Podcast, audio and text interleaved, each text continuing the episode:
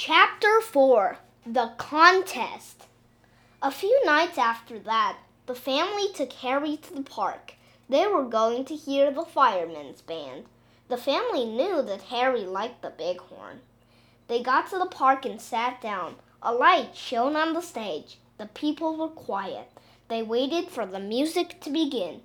Harry closed his eyes and listened. He waited for the bighorn.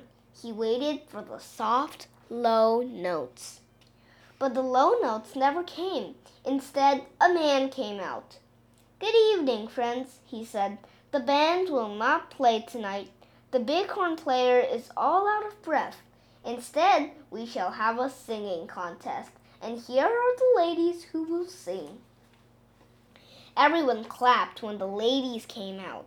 On the end of the line was the lady next door.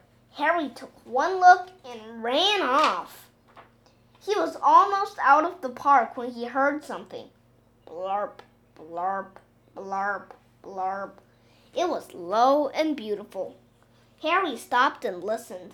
It was even softer and lower than the cows and the bighorn. He wished the lady next door would sing like this. Then he saw where the sound came from. It came from inside a watering can. Suddenly, Harry had an idea. He took the handle of the can in his mouth. Then he ran with it. When he got back to the bandstand, he walked quietly up the stairs. The lady next door was singing. Harry put the watering can on the floor behind her. Soon the lady sang a very high note. Then something happened. Two frogs jumped out of the can. One jumped on the lady's head. The other jumped on her shoulder. The other ladies in the contest shrieked and ran from the stage. Ah! But the lady next door went on singing. She sang higher and louder than ever.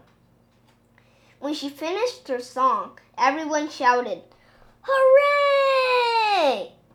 The judges whispered together. Then one of them spoke. Ladies and gentlemen, he said, the other ladies in the contest have all gone home. So the lady next door wins the singing contest. She is a brave lady. She wins first prize. It means she can study music in a far off country for a long time.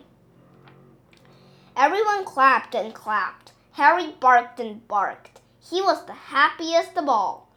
In the middle of all the fuss, the frogs hopped home. Soon the time came for the lady next door to go away. Harry went to the ship with the family to see her off.